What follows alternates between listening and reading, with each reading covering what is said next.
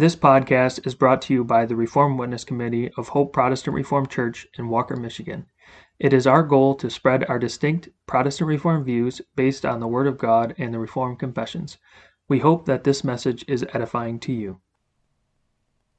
Today's meditation is Breaking a Sinful Silence.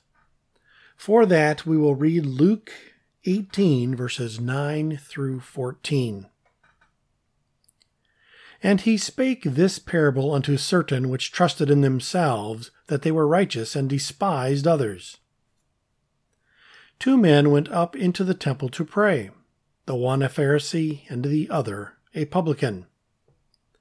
The Pharisee stood and prayed thus with himself God, I thank thee that I am not as other men are, extortioners, unjust, adulterers, or even as this publican. I fast twice in the week. I give tithes of all that I possess. And the publican, standing afar off, would not lift up so much as his eyes unto heaven, but smote upon his breast, saying, God, be merciful to me, a sinner.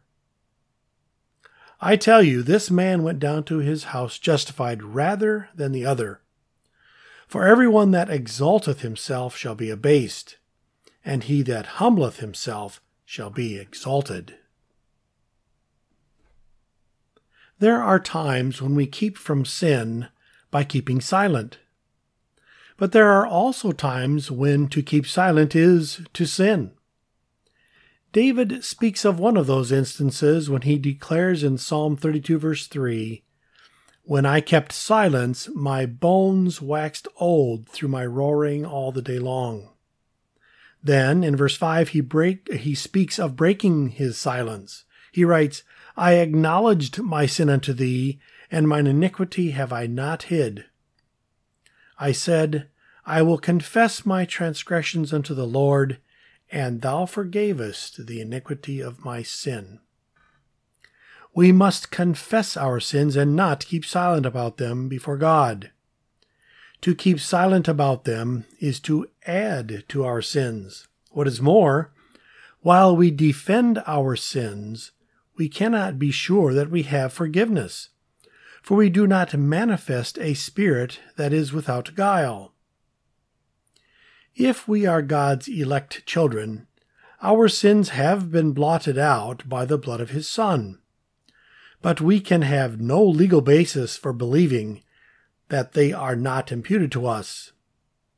And we will have to say with David, While I kept guilty silence, my strength was spent with grief.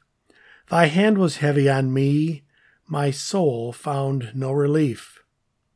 But when I owned my trespass, my sin hid not from thee. When I confessed transgression, then thou forgavest me. The idea is that David became sure that God forgave him his sins. He had a God given sign, the undeniable evidence of God's love for him. For it is God's eternal love for his people that brings them to confession. Never need we be afraid of confessing our sins unto God. We had better be afraid of keeping silent and refusing to confess them. Confessing them means that we hate them and love God. And our love for God reveals that He eternally loved us and gave us that love for Himself. Before you go to bed tonight, confess all the sins of the day. But confess them also during the day as soon as they have been committed and you realized that you have sinned against God. Confession will bring you peace of mind and assurance of God's love. To close for today, the Psalm Choir will sing Psalter number 83, stanza 2.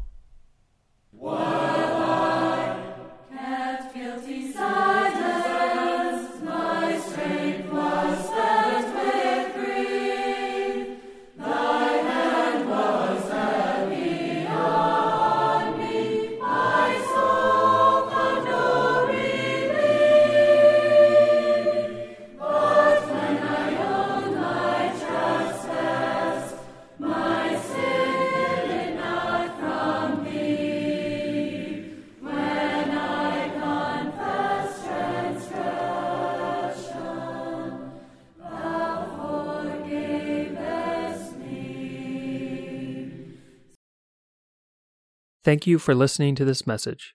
It is our hope that it was edifying to you. Please subscribe to our podcast.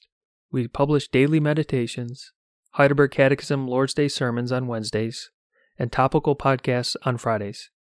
You can find more information about us at our website, hopeprchurch.org, and you can email us with any questions or feedback at hoperwc at gmail.com. Thank you.